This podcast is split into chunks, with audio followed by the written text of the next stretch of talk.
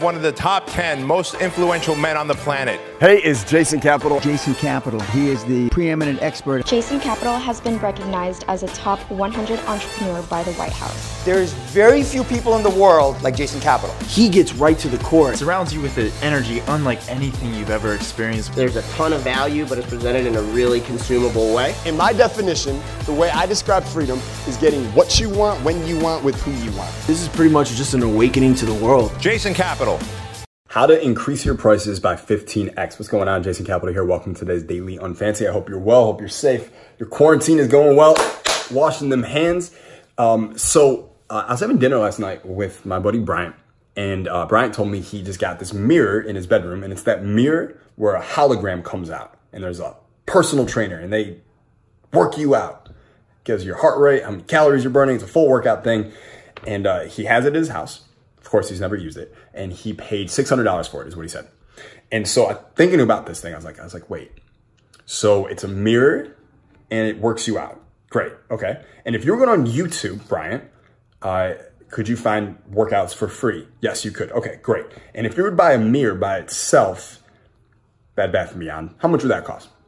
60 bucks, 80 bucks. Okay, great. So we got free plus 60, say 80 bucks. So $80 and you paid 600 for it. Interesting. So I went online and I Googled mirror. I wanted to see how much, and it's $1,500 online. I don't know where he got 600 for. They're selling a ton of them at 1500 bucks, right? And so just think about this. Free workouts on YouTube, $0.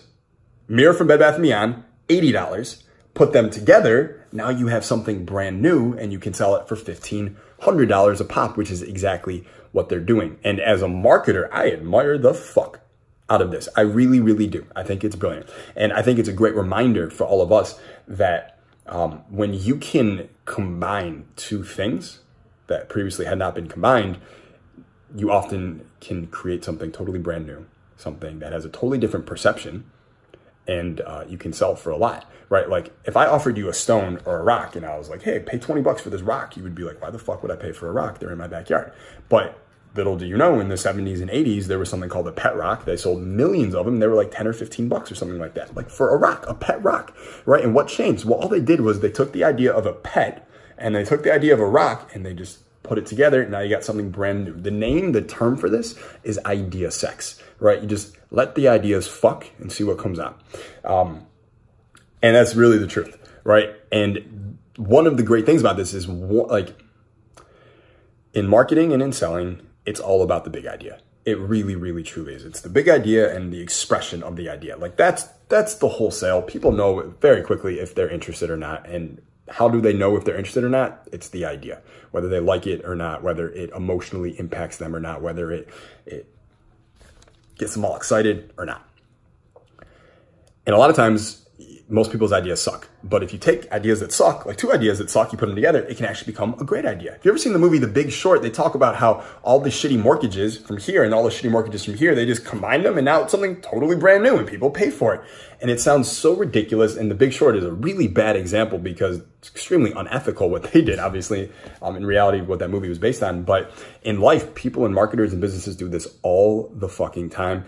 And, uh, it's just a, it's a idea sex and it, it's happening all around you. And so my question for you that I want you to just pose to you and maybe you can think about it.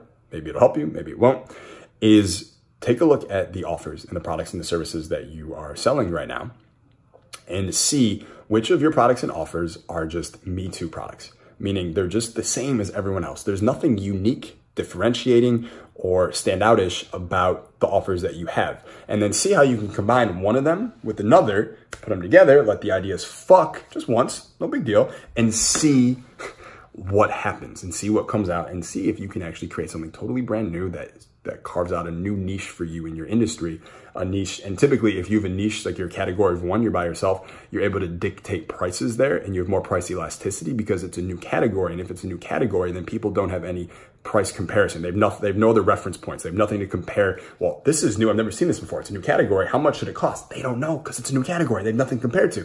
So if you create a new category, typically you can charge what you want. Like these mirror people, they could have charged 300 bucks and people would have been, oh, I guess that's what a mirror that works you out costs or 1500 bucks. And people like, oh, I guess that's what a mirror that works you out costs, right?